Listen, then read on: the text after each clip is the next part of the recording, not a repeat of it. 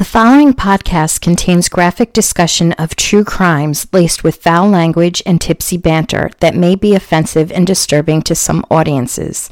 Listener discretion is advised.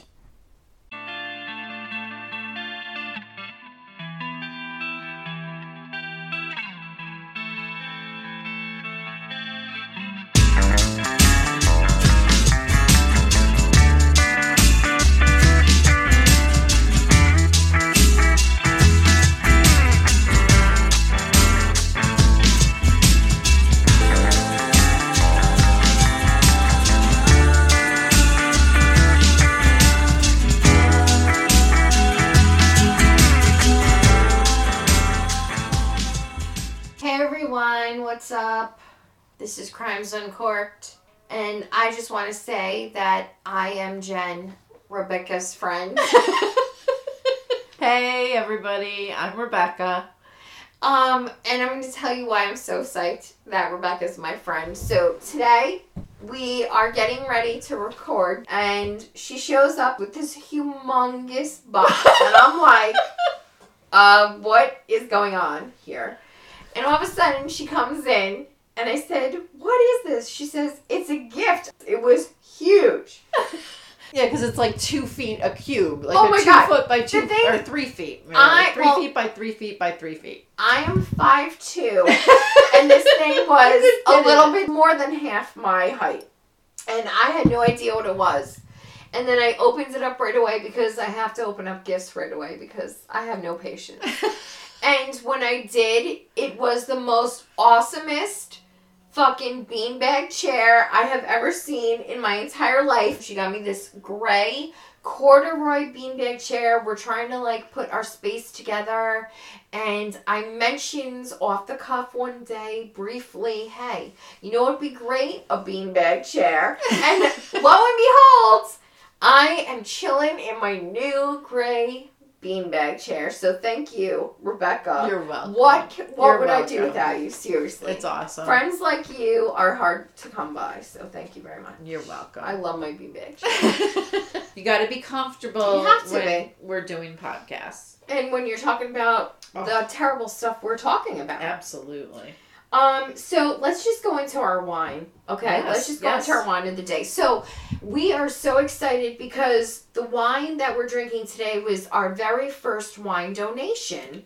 We got a nice bottle of wine from my uncle, who I just want to point out when I told him what we were doing with this podcast and everything, his first reaction was, Can't you talk about something else? like, why are you talking about that stuff? I'm like, trust me, people like this. We like it. It's all good. It's all good. So I think this is sort of his like, but I do want to support you makeup gift, and it's awesome. It's a bottle of Sweet Bliss sweet red wine. It's a it's a blend, I'm assuming, but let me tell you something. Uh, the first thing that caught my eye was not only the front of the wine bottle, the label, and we'll put it up on our Instagram so you can see. But the back of the bottle, the very first sentence in the description is the best word to describe this wine is yum. And honestly, it looks very yum. So I am very excited to taste this wine. So um, basically, it is from a Sweetless Winery. They're out of Richland, Virginia. And they describe this wine as a heavenly blend of ripe red fruit and subtle toasted oak with deep cherry flavors and a velvety chocolate mouthfeel. I mean, ah. wh- when you hear that, it's like, Yes. how It's could like, it? Yum. yes, how could this be bad? So we're very excited. So thank you very much, Uncle Louie. We really appreciate it. Yes, thank you. So here we go. All right. As we like to start, Cheers. Okay, so Rebecca, I'm sorry. I, I know I'm kind of rattling off today. No, that's good. So- That's good. We like to keep it going. Keep it going. So, I want to just start off really quick. okay. There was the story that came out. I read this and I, I had to talk to you about it. Okay. So you're going to love this one. Okay, now, if this were to happen to me, there's no way in hell I would be able to survive this thing. But whatever. Is it a snake? Because No. I can't take snakes. No, not at all. This story it takes place near the University of North Carolina at Greensboro. It involves a junior there by the name of Maddie. She just goes by the name of Maddie. What happened was she's living in her apartment and weird things start to happen. So like handprints begin to appear on bathroom walls No way. Items of her clothing went missing without explanation. So she's like totally thinking there's a fucking ghost in my apartment. Right. All right. Right. So, yeah, anyway. absolutely, that's what I'd be thinking. So she goes to work, comes home. This all took place on February 2nd, by the way. And she hears this rattling coming from her closet. Later on, when they interviewed her, she thought there was a raccoon. So imagine like a raccoon on the outside of the door, like, you know, yeah, scratching, scratching to at get the right. So all of a sudden she says, Who's there? And somebody answers me. And then. Okay. he, after he answers me, has the realization not that, hey, I shouldn't have answered, and says, Oh, my name is Drew. So, anyway, so not only it's me, it's me, it's and Drew. you may not know who I am. My name is Drew. It's Drew. It's Drew. Does she know him? She does not know him. Long Okay. story short, this guy's been living in her closet for a couple of days, the police think. He's a 30 year old man. His name is Andrew. He's now facing multiple charges. Um, the Greensboro police came. Now, what happened was, though, when she encountered him, she was asking him this series of questions like, what are you doing? Are you here to hurt me? Are you going to do anything to me? And she had an Apple Watch. She was trying to make an emergency call from there. And then finally, she couldn't get through, so she messaged her boyfriend. And then she just decided, you know what? I'm going to open the door Uh huh. and see, you know. And when she tried to open the door, she felt him trying to push the door open. So she saw him in there. He's wearing her clothes, her socks, her shoes, and he's got a book bag full of her clothes too. So instead Oh of freaking God. out, which is what I would do, I would have like screamed my ass off running. ran out the door, right? Mm-hmm. No, she decides, oh, let me calmly talk to him. What? see- yes, let me calmly talk to him and see, you know, if I Yeah. can get some information. And guess what? It works. It works. Now, this is a very rare case scenario. Yeah, because You, for- I mean, he's living in her closet. Yeah. yeah exactly. he's living in her closet. Oh my god. So I give her a lot of credit for being very like nice to him and everything like that. How could she be? I don't know. I don't know. I I would not be able to, but I give her a lot of credit, but at the same time I don't advise that at all. Like no. anyway, so Try to get out, get away as fast as possible. Yes. I don't know. They just started talking. He apparently he tried on her hat and went into the bathroom and looked at himself. The only thing he So did she could have got away. Yes. The only thing that he did um, that made her feel a little uncomfortable was he said, You're really pretty. Can I give you a hug? She kept him talking and he just was telling her all about her life and everything like that. Uh-huh. And long story short, the boyfriend got in touch with the the local police and they showed up about 10 minutes after she opened the door. Uh-huh. And when they arrived, you know, of course, they arrested him. He was at this point about a block away from her apartment. Um, so he had already faced 14 felony charges, I read, including larceny and identity theft. So um, now he's also charged with misdemeanor breaking and entering, and he's being held in the county jail. Wow. But when I read that, I mean, it wasn't funny. It wasn't funny, but at the same time, it's like imagine you just come home for work one day and then all of a sudden it's like, hello, behind your closet. And He's she out. was not expecting an Right? answer when she says hello. Well, from what I understand, um, well, obviously she moved, smart girl. Um, but from what I understand, I don't know. I guess the apartment complex that she lived in, they had experienced sort of, you know, break-ins and other Oh. people Must kind of appearing and but to have somebody living in your closet for a couple of days they estimate and then you know you open up your closet and they're wearing your clothes. Oh my. I mean, freaky. imagine. Nope. I don't think anybody would want to be wearing like you know. Real. And he's got a book bag full of her clothes too. Anyway, It's Okay. crazy. it is. So I read that and I just wanted to see if you. So when they picked that. him up down the no, I hadn't heard about that. So when they picked him up down the street, they took him to like a mental health clinic or something. No, they just threw him in jail. Oh. He's being held on bail. Further investigation. Yeah, exactly. All right. So anyway, last week we um left off with a very disturbing, Disturbing. Bella. Yeah, a little Yeah. disturbing. Uh, by the name of Arthur Shawcross, you're gonna do part two for us. Yes, I am, and I'm going to focus this this podcast on the women that he ended up killing after he was released from the heinous crimes of killing two children, which was ridiculous. Now, also, he's he's married at this point, right? Well, it's not actually he's not married. It's a girlfriend, a Oh. but he he met this woman just because she had a car. So she was his target to get a car so he could go and pick up these women to kill them. And do these horrible yeah. things. So it was a girlfriend slash, you know, he was using her. He was very good at that. Ugh. Yeah, that's Arthur Shawcross. The first woman that he killed was Dorothy Blackburn. She was 27 and she she was reported missing on March 18th, 1988. She was then found on March 24th, 1988.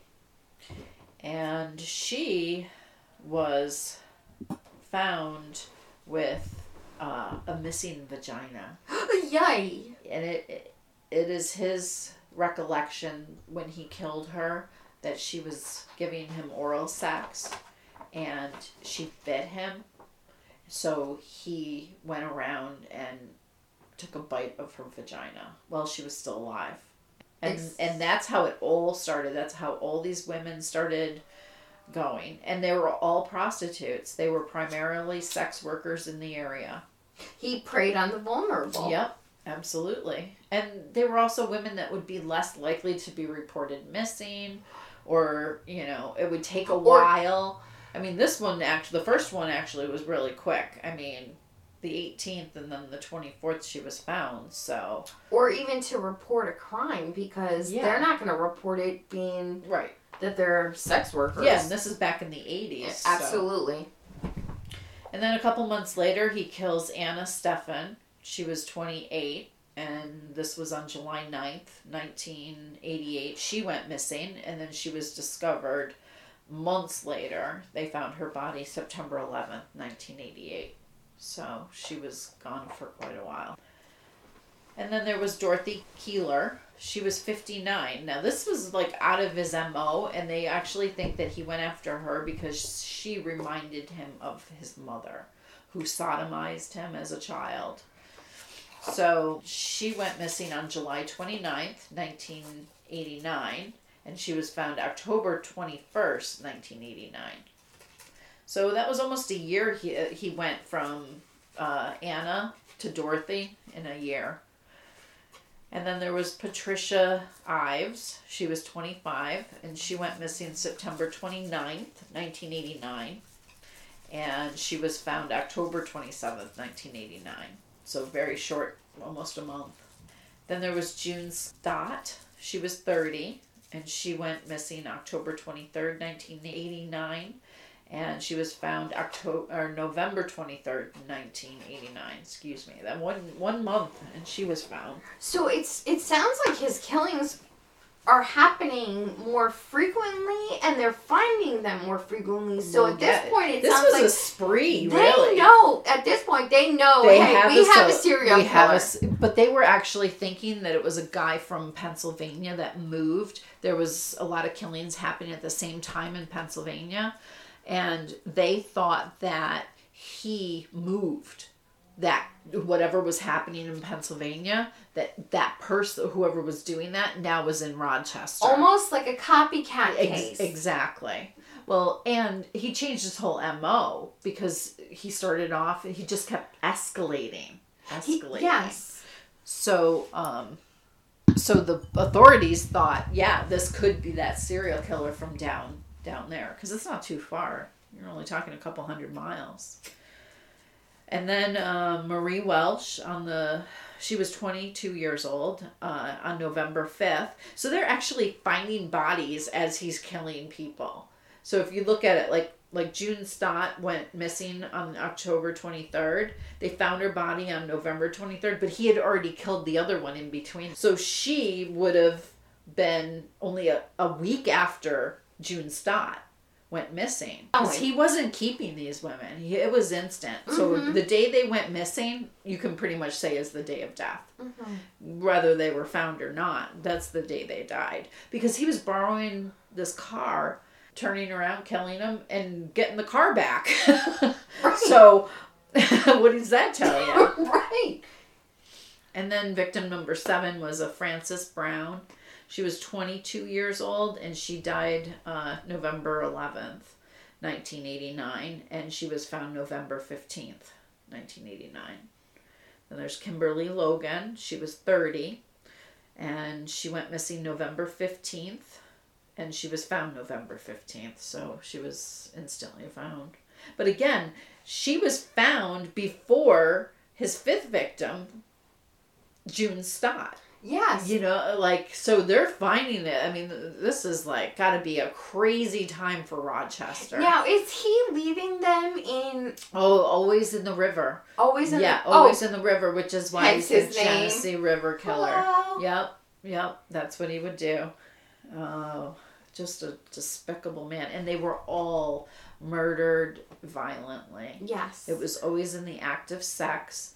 It was like they also think that he may have been impotent, so he wasn't able to, and that would upset him and enrage him, and then he couldn't control himself, so he would kill them. Wow. But he also stated in some interviews that they were stealing money from him. Like they would agree on a price for $25. You know, you're going to give me a blowjob. But then when they got there, they were like, no, it'll be 50 You know, so it was, it, he, that would incense him. So if you upset him in any way, shape, or form, he couldn't control his anger. Uh, Obviously. Obviously. I mean, shit. I wouldn't. Yep. No. Getting on his bad side's a whole new level. Then there was Elizabeth Gibson. She was 29 years old, and November 25th, 1989, she went missing, and she was found November 27th, 1989. And then Darlene Tr- Trippi, she was 32, and she went missing uh, December 15th, 1989, and she was found January 5th, 1990. So a month, almost a lot less than a month, like two weeks, right? Wow. And then June Cicero, which is a famous one. So I I told you a little bit last week that I knew of Arthur Shawcross. I didn't know the extent, but um this is the story that I know well. I mean, I unfortunately have seen her crime scene photos Right. and they're horrendous. Yes. And that's where he was actually caught because he went back to visit her body. Yes. And she had been in the water underneath the bridge and he was standing above it when the helicopter went by. And that's how he got caught. that is crazy. Yep. Well, she so she went missing. I said December seventeenth, and she was found January third. And like I said, on January fifth is when he w- returned to her crime scene. So it took like he constantly did that. Sometimes he would come back and have sex with the bodies. He would remove the head. Um, it, he was just a sick, sick individual. His last victim was Felicia Stephens. She was 20 years old and she was reported missing on December 28th. And he was caught still on January 3rd, and her body had been found on December 31st. Wow. So all of these like close to the end here because they were all on top of each other within days. It's like he went manic. And just like daily was killing these people because the 15th the 17th the 28th and then you're arrested on january 3rd how do you come home and say okay let's do christmas you think you know someone. oh my god i just can't even imagine and so it actually took a break for christmas Oh, how nice of him. How nice of him to celebrate the he, holidays. But he got right back on it on the 28th. And then he was thankfully caught on the 3rd of January. All right, so what's the deal with him now? So, what happened? He went to trial. They had so much evidence against him, and he just pled not guilty by insanity. And thank God he lost. So, he was convicted.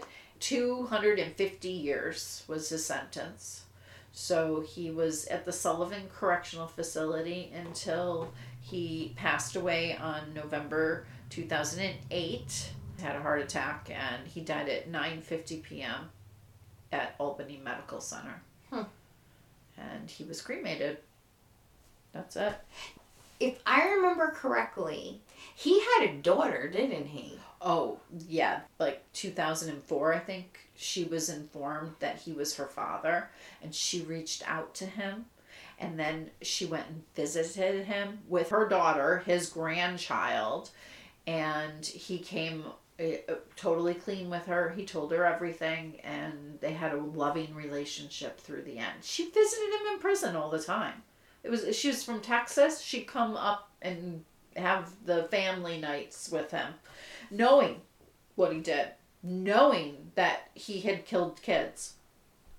And never knew him prior to this. Nope, never knew him prior. He's in jail, and then fi- she, She finds, finds out. out. Yeah, All right, look, I don't know about that. you find out your father's a cannibal. He's a murderer. He's an arsonist. I mean, why would you even want to look him up? You know there's a reason your mother didn't want you to know. I know that, you know, people would be curious. Some people would be curious. You find out. I mean, some for some people, it's a they drop a bombshell on you, and They wanted to go and visit him.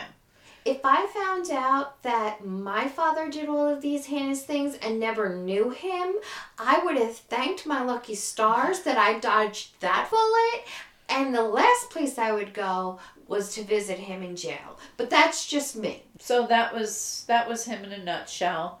Currently, he's gone, so the world is a better place. You know what really just sticks is that now, regardless of when this happens, it's horrendous. You know, this happened to their family at Christmas. Like their Christmas is oh, fucking ruined Totally ruined. for the rest of their lives. Oh, absolutely. Because it's going to be a constant Yes. reminder. And not that there's time. ever a good time for this to happen in Oh, your life, No. but to have it happen at Christmas, one of the happiest holidays, I mean, the happiest holiday, Yep. is a reminder of this thing that happens. Yep. And the worst part is then he's in jail and he's like making artwork. I mean, it's unbelievable. Do you know making what? money. Do you know what? I have seen his artwork. I've actually even seen, I think, some hair of his in a Oh, in the- container where it's being sold. And look, there might be a market for that, whatever. We're Uh-huh. not part of that. Actually, if you go to, what is that, Wikipedia? Yes. If you go This to his Wikipedia- page, Yeah. you'll see an image of his granddaughter and his daughter in jail with a back a fake backdrop, but he's in jail, and that's the picture. It's unbelievable. I don't know. I couldn't do it. I don't think that you should harbor anger. Nobody should harbor anger. You need to release it and forgive from your perspective, but you don't have to forget. Absolutely not. Absolutely. You forgive to heal yourself. Yes.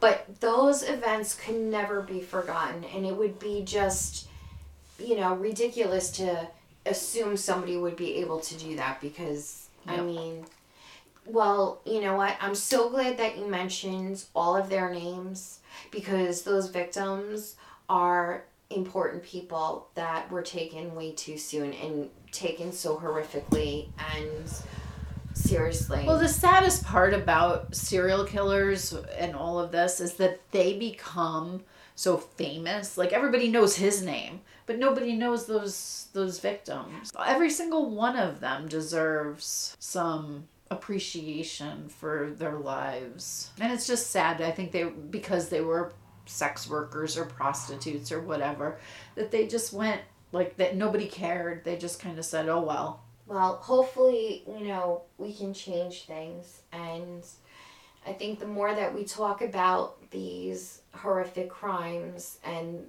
the victims, more conversation could be Oh yeah. made. Like we said from the beginning, we are definitely the victim advocates. You know, we want we want you to know what's out there and what happened to these people and just wonder how. and we don't want any of this to happen to no, us. no. no. This is like my biggest fear in life. Seriously.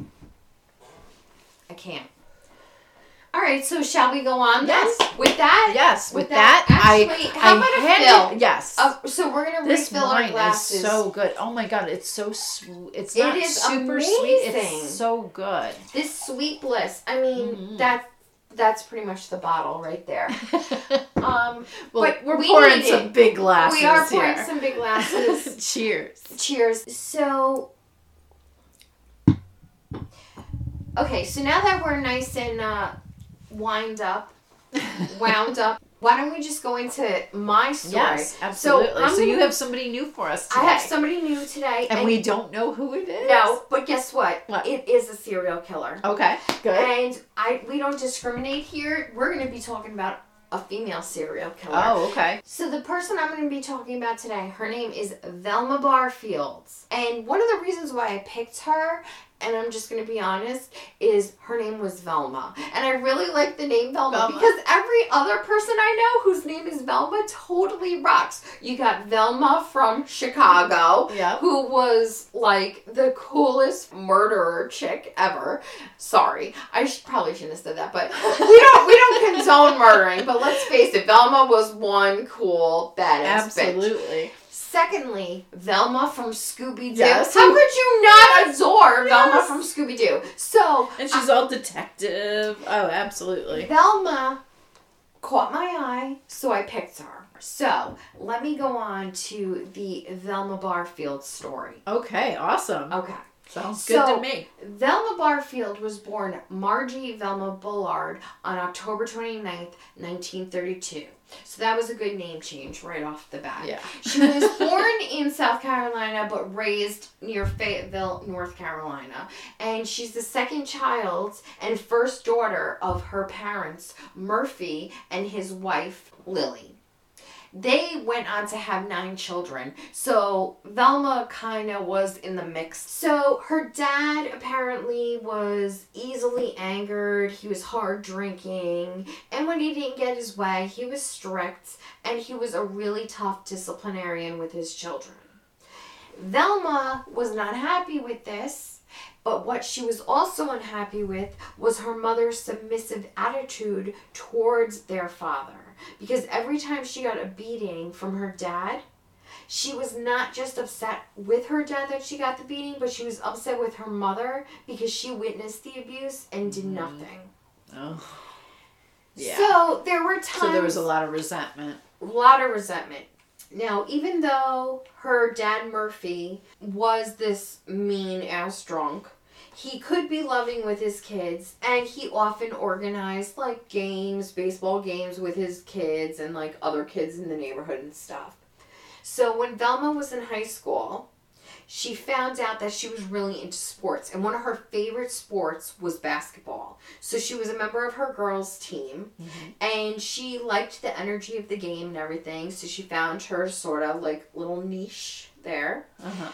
But then her mom popped out another kid and said, Velma, you're not playing on the girls' team anymore. You're going to be coming home after school. You're going to help me raise these kids. You're going to help me do the housework Yep. with your other sister because I need the help. Yep. And look, she had nine children. I don't blame her. Right. She needed the help. Right. But poor Velma, right? Right, I mean, yeah. she's playing on the basketball team. She's happy. She doesn't Yep. need to be coming home. And No, my mom shit. was one of seven, so yeah, I that's what happens. And the first was a girl, So they, of course, they're helping out with all the little ones that come after. Absolutely. Yeah. And of course, what are you going to do? It's your family. You're not going to turn your back on your family. Right. But she found her little thing, and you know now she's got to quit the team. Aw. So yeah. Anyway, um, so back in high school though. She had a little something going on that was making her happy. Uh, she was making googly eyes at this classmate named Thomas Burke, who apparently had this mutual crush on her. So Oh. after her 16th birthday, she begged and pleaded her miserable, angry father to be able to date. So finally he gave in, but of course he put these big rules on her. And um, she, uh, you know, she followed her dad's rules because she wanted to like deal with his wrath when she came home. So when she was 17, Thomas proposed to her and she accepted. Oh. So they quit school Uh oh. shortly after marrying.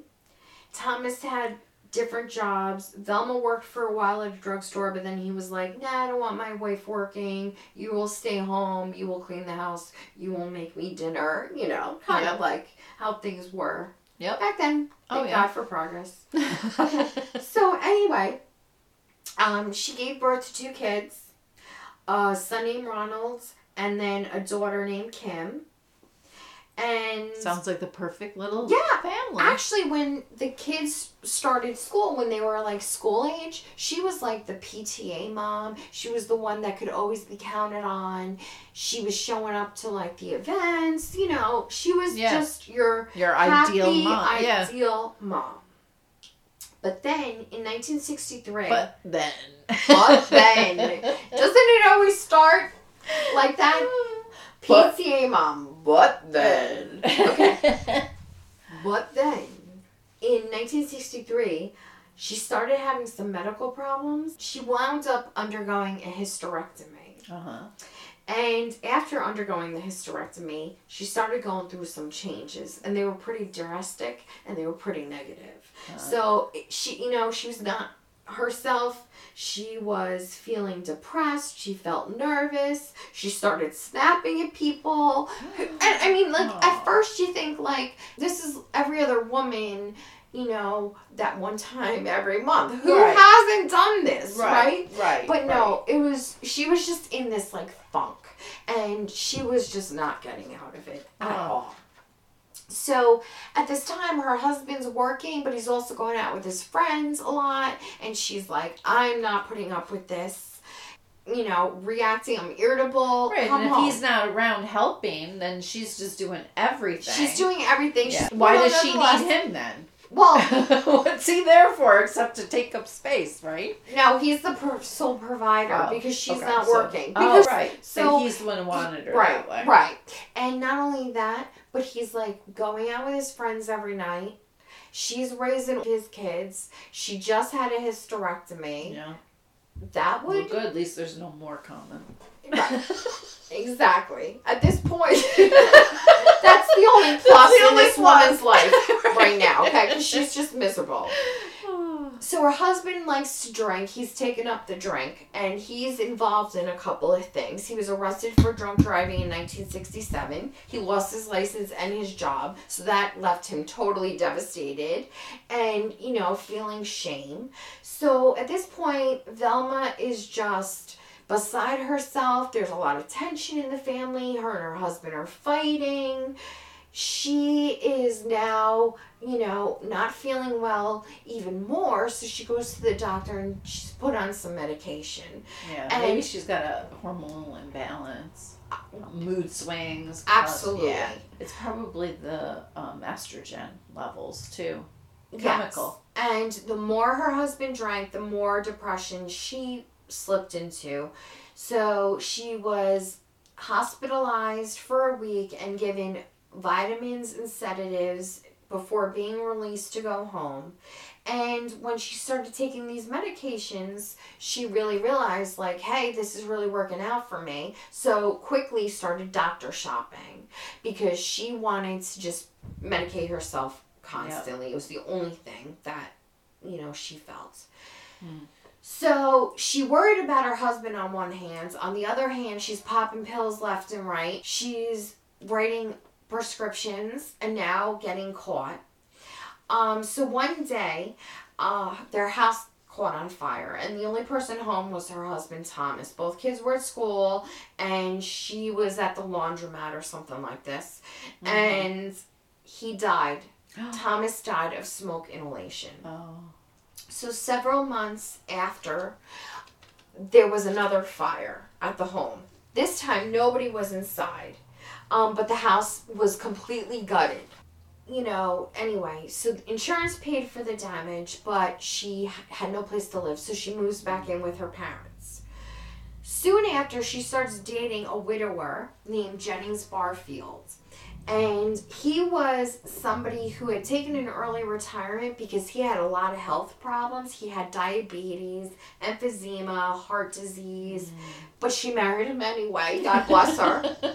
right? Well, she's probably hoping he's gonna die and she can collect all his money. I'm so cynical.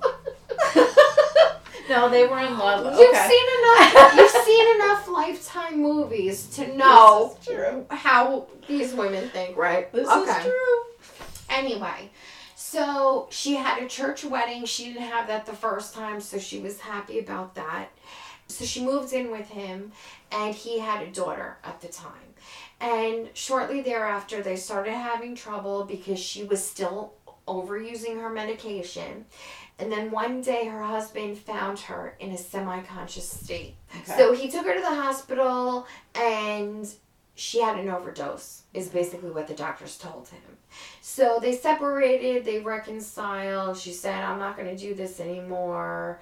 But while the divorce seemed inevitable, they actually never split up. Oh. He died on March 21st, 1971, apparently from heart failure, which troubled him for a bunch of years. So now she's widowed again, and she's not coping well. So she turns to her medication. Her house, once again, catches on fire. Okay, It's like I'm seeing a pattern, and nobody can be that unlucky. Right? I mean- After three times, she goes into complete hysterics. Wouldn't you? Well, three times your husband's. Yeah. I mean, I mean, you're either really destined to die in a fire, or you're setting them. right? Exactly. I mean, They- those are my conclusions. absolutely. Okay. So it's ridiculous. Okay. So her um her son at this point is grown and says he's planning on marrying and she just loses her shit. So she's forging her own prescriptions. And she pled guilty. She was arrested, got off with a suspended sentence and a fine. Her dad winds up dying, and now her and her mom. So all these men are dying around her, and the houses are burning down. yes! Oh God. Yes, absolutely. So her dad's death created this terrible, terrible situation between her and her mom where they were just fighting constantly. Uh-huh. And her mom was like ordering her around, and it was just a really bad situation. So now her mom is extremely sick during the summer of 1974. Her stomach was just cramping up, and she began throwing up uncontrollably. Sorry if you're eating, but she was suffering from violent diarrhea. Oh, Now, this is what I'm assuming is the kind of like diarrhea that just like you are sitting there and you just think you're gonna die, right? Yeah. You're like, just take me. I just can't Yeah. even deal with this. doubled over in pain. I can't yeah. deal with this Yeah. anymore. Right? I Yep. mean, please. When you're begging for Yeah, right, exactly. This is what I can, what, what I am thinking violent diarrhea means because we hear that and you're thinking this has to be the worst, like the worst bout of the shits ever. Yes, definitely. Anyway, so Velma drives her mom to the hospital, but the doctors don't know what the hell's going on. They send her home. Uh huh. But shortly after, she gets sick again, but this time she's vomiting blood. So Velma calls her brother up. He shows up at the house and sees the condition that his mother is in and is immediately calling 911. The ambulance comes, takes her to the hospital, and she dies two hours Oh later. God. This girl has got too much. It's like, is she the most Whoa. unlucky person ever? All right, so in early 1975, she got in trouble with the law again. She's writing bad checks now. She's sentenced to prison for six months and she was released after serving three. Mm. But after her stint in the slammer, she started looking for jobs. And what she decided to do was she was going to be an elderly caretaker. In 1976, she was living with and working for Montgomery and Dolly Edwards. Well, tensions started to surface, and then shortly after that, the quarrels got really bad, and Montgomery died in January 1977. But mm-hmm. Velma stayed to aid Dolly, but they still continued to bicker, and then that year, surprise, surprise, Dolly got sick. Oh my goodness. Her stepson came to visit and he thought she had the flu, but it was really, really bad. So he insisted she go to the hospital. So Velma called an ambulance for her. She was treated by the doctors, sent back home, and then three days later, she takes a turn for the worse, was back in the hospital, and she died that night. Oh my god. So now Velma doesn't have a job again, Yes. obviously, right? Yes. So she's caring for another elderly person. Oh. 80 year old farmer John Henry Lee. And Doesn't his, she have friends close by that are like, "Ow, all this crap is happening to you"? Like, the, wouldn't you be like, if every time Jen I saw you and you're like, "Oh, so and so died. Oh, so and so died. Oh, so and so died," I'd be like, Jen, I see a pattern. Everybody who knows you is dying. well, on the other hand, it's also like, you know, when somebody keeps coming to you and saying, hey, this person's dying, this person's dying, this person's dying. I think you kind of want to shy away at that Yeah. point. So my guess Oh, is she didn't. just- She probably didn't have a lot of friends at that point. No, because all her friends end up dead. This is like the most unlucky woman to ever live. It sounds like. So, Uh, no, you don't want to be friends with somebody No. like this at this point. She's probably needing a friend, although she needed a friend. But at this point, you don't want to because, you know, there's no good luck around her at Yeah, all. No, there just isn't. none, none. I'd be like, I don't want to be her friend. You'd be dead. Oh, God. So she's happy at this new position, but of course, problems started again. And um, Clients got sick again. Clients got sick again. Yep. John Henry got sick. His stomach was upset, and he developed, you guessed it, violent diarrhea.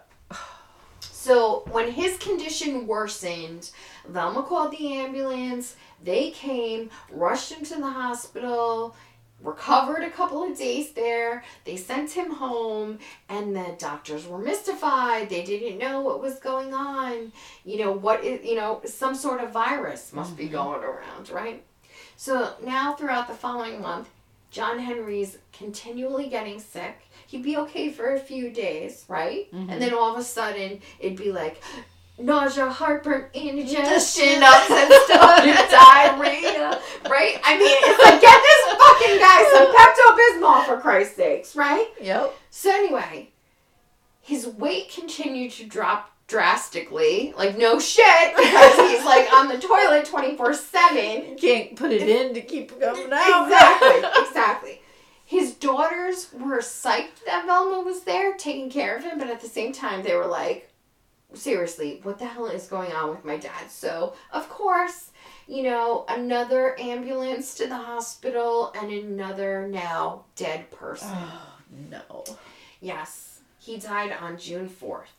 So, sometime after the funeral, she moved in. Velma moved in um, with her then boyfriend, Stuart Taylor. Now, shortly after that, he started feeling sick and he died on February 3rd, 1978, while she was quote unquote nursing him back to health. Oh, yeah. Nurse. Hello. Oof.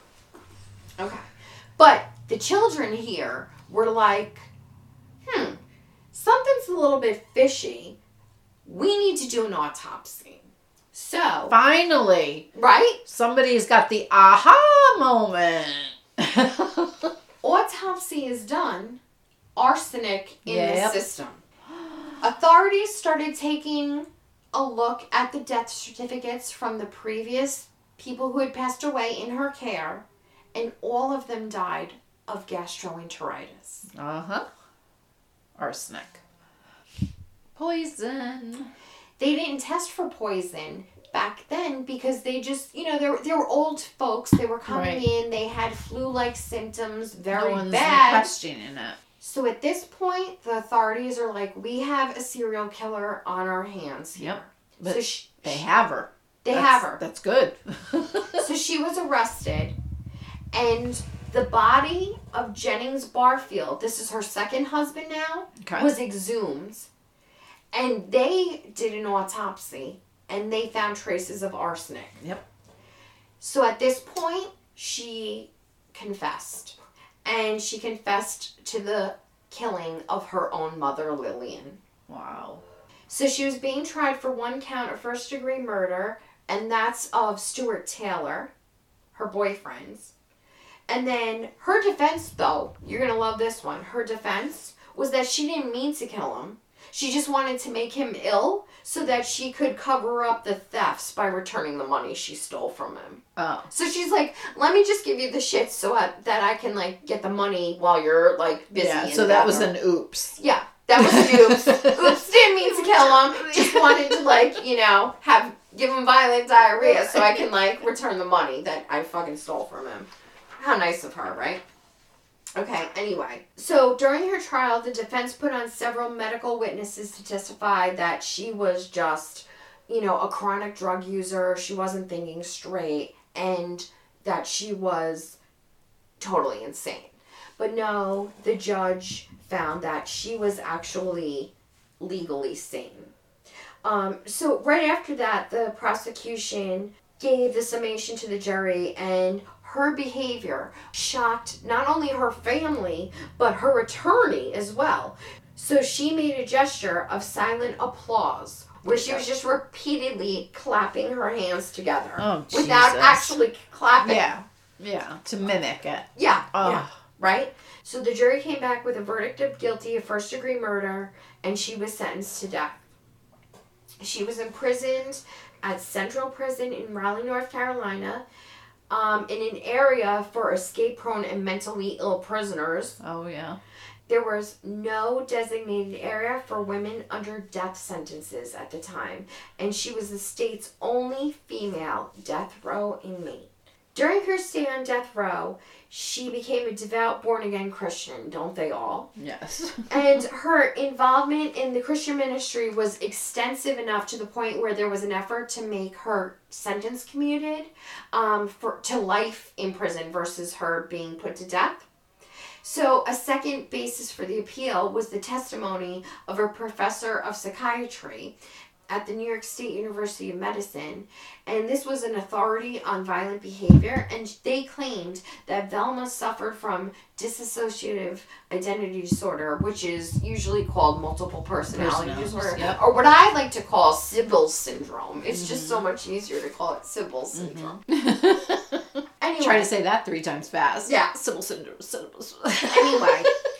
So she testified that Velma actually had multiple personality disorder and had a other Personality that was doing. yes Yeah. named Billy who told her that Velma was a victim of childhood sexual abuse mm-hmm. and that he was the one that killed her abusers. Well, the judge pretty much was unconvinced. He was quoted as saying, One of them did it, I don't care which one. so Velma just decided no more appeals, you know. She was staying on death row. So Velma Barfield was executed on November 2nd, 1984 at Central Prison. And at the time, she was the first woman to be put to death in the United States in 22 years and the first woman to die by lethal injection. Wow. Yeah, Wow. yeah. And you want to hear something so funny? Mhm. Well, guess what she chose for her last meal? Oh God. Here This we is go. great. This is great. good. One bag of Cheetos and two eight ounce glass bottles of Coca Cola. Oh my God. I swear to God, though, like if my husband could have that for dinner every single night, he would. Like that is his go-to. Well, my daughter right there. already does. She has that before I get home. That was Velma's last meal. That was Velma's last oh. meal. Oh. Cheetos and Coke. I don't know. What would your last meal be? What do you think? Oh, definitely like a prime rib. I gotta have some meat. or a filet mignon Yeah, I mean, with yeah. wrapped in bacon with potato and, A and more- then a cheesecake to follow. and and this wine definitely, because this is fabulous. Isn't this a Yes, great wine? I This is our it. third cheers of the night. So this is a This is a a really really, good good, one. I strongly suggest you have this. yeah. I would totally um pick this wine as well. I don't know what else I would have though. That's so hard. Sometimes Cheesecake. I think cheesecake, but it would be an awesome cheesecake. Like it had to be a juniors. June. Oh, It would New definitely have to be yes. New York City juniors cheesecake. Absolutely. Um, I wouldn't want to cut. I just give me the fork. I'm digging in. Give me the, The, biggest fork in the bottle. Can't you just say? "Arr." Yeah.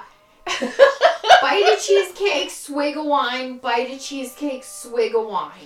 yeah. I hope I never have to make that choice, but should I ever have to make that choice, which I really don't want to have No. to do, No.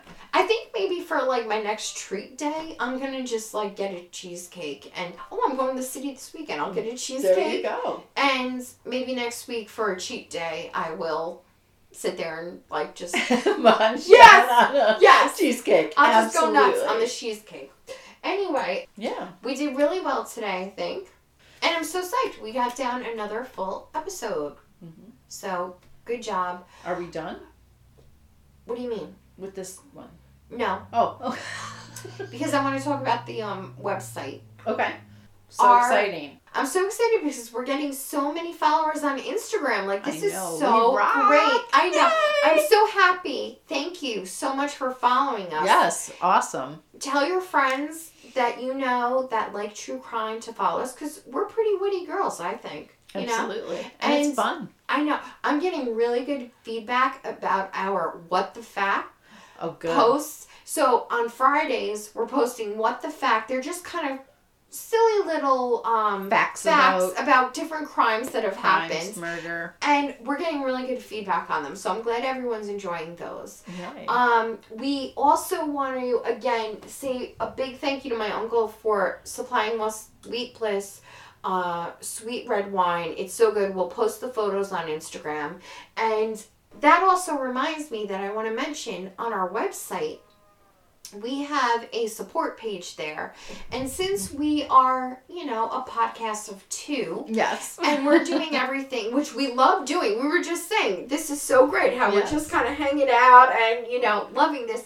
We want to just really do a great job, and in order to do that, we just need stuff, and we want to be there with the podcast that we love to listen to. So, with that in mind. Um, if you go to our support page on our website, you'll see there's different ways that you can show your support for Crimes Uncorked, and we would be eternally grateful if you would support us. So if you would check that out, that would mean the world to us. There's also an option on our website where you can donate a bottle of wine because we like to drink wine while we get together. Yes. Especially when we talk about true crime because it just makes it so much easier, It's so much it? fun. Yes. Because it's hard to talk about this stuff even though we love it.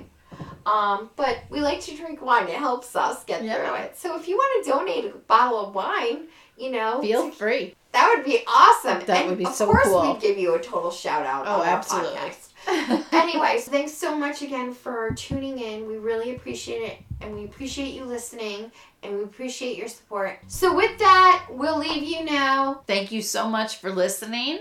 I'm Jen, I'm Rebecca. and take care, you weirdo winos. Bye. Bye.